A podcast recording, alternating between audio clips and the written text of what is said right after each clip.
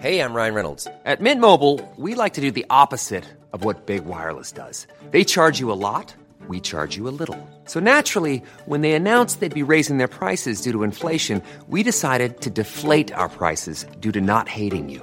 That's right. We're cutting the price of Mint Unlimited from $30 a month to just $15 a month. Give it a try at mintmobile.com slash switch. $45 upfront for three months plus taxes and fees. Promo rate for new customers for limited time. Unlimited more than 40 gigabytes per month. Slows. Full terms at mintmobile.com.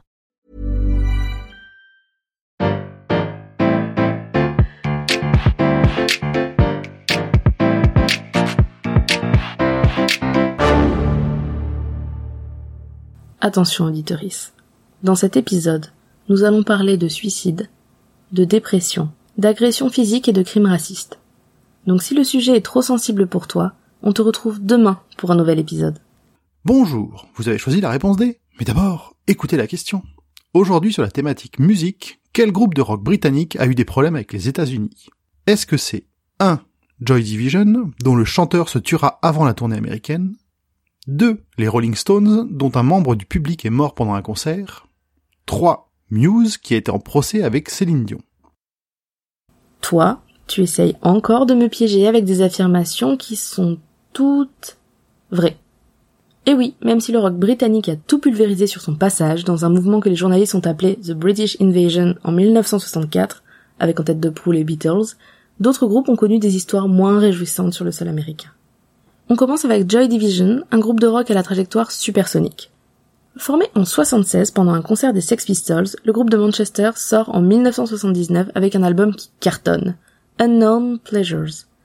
Quelques mois plus tard, Joy Division part en tournée européenne, ce qui va perturber la vie sentimentale du leader charismatique du groupe, Ian Curtis. Alors qu'il partage sa vie avec Deborah, qui vient de donner naissance à leur premier enfant, sa rencontre avec Annick, une journaliste belge dont il est tombé amoureux, vient tout compliquer.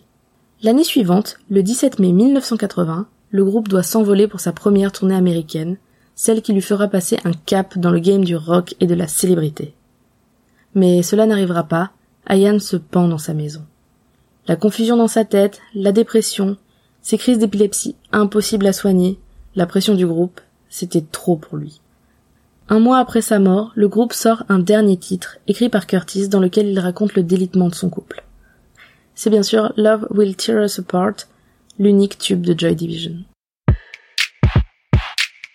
Deuxième histoire, celle des Rolling Stones et du concert d'Altamont. Nous sommes en 1969 et le groupe a déjà connu un drame avant ce concert. Le leader historique du groupe, Brian Jones, a été viré du groupe pendant l'été et a été retrouvé mort, noyé dans sa piscine. En décembre, le groupe décide tout de même de se produire au festival d'Altamont, produit gratuitement par eux-mêmes et les Grateful Dead et qui doit accueillir 300 000 personnes pour faire un genre de Woodstock de la côte ouest. Pour gérer la sécurité de son festival, les Stones engagent les Hells Angels, le célèbre groupe de motards hors la loi, réputé violent et raciste. Ce sont aussi de gros consommateurs de drogue et d'alcool. Ils sont d'ailleurs payés en bière à hauteur de 50 000 dollars qui seront largement consommés. Donc forcément, ça va vite déraper. D'abord, un des motards frappe le chanteur des Jefferson Airplanes qui tentait de défendre un spectateur afro-américain. Ensuite, ça tourne au drame. Pendant le concert des Rolling Stones, un jeune homme noir de 18 ans, Meredith Hunter, lève le bras en direction de la scène. Les Hells fondent alors sur lui et le frappent furieusement. Sous les coups de poing et de couteau, le jeune homme finit par succomber. Pour se défendre, les Hells prétendront que Meredith tenait un pistolet, mais l'arme n'a jamais été retrouvée. Et les Stones ont continué le concert. Selon eux, c'était le meilleur moyen de ne pas créer de mouvement de panique et d'éviter d'autres morts.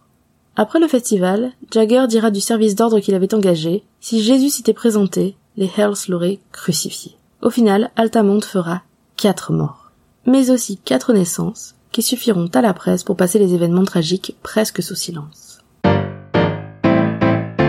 Enfin, l'histoire de Muse est moins triste, presque drôle. En 2003, Céline Dion prépare son premier spectacle à Las Vegas.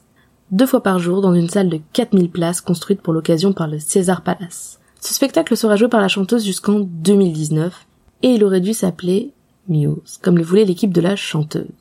Sauf que Muse s'est déjà pris par un groupe de rock britannique dont certains titres passent sur MTV et qui commence à se faire un nom aux États-Unis. Alors certes, rien de comparable à Céline Dion, mais ce n'est pas non plus le groupe de bal du lycée Paul Cornu à Lisieux. Les managers de Céline, dans un acte de fausse générosité, proposent au groupe un accord à l'amiable accompagné de la très belle somme de 32 000 livres sterling. Évidemment, le groupe refuse. Et pour mettre la pression sur l'équipe de la chanteuse, qui a décidé d'utiliser le nom quand même, Muse publie un communiqué de presse révélant l'histoire et prévient qu'ils vont intenter un procès. Comme par magie, les managers rétropédalent et annoncent qu'en fait, Muse n'était qu'une proposition parmi 30 autres et que Céline a finalement choisi A New Day. Bravo, c'était la bonne réponse. Pour aller plus loin sur ce sujet, retrouvez les sources en description. La réponse D est un podcast du label Podcut. Vous pouvez nous soutenir via Patreon ou échanger directement avec les membres du label sur Discord. Toutes les informations sont à retrouver dans les détails de l'épisode. À demain pour une nouvelle question sur la thématique Histoire Géo.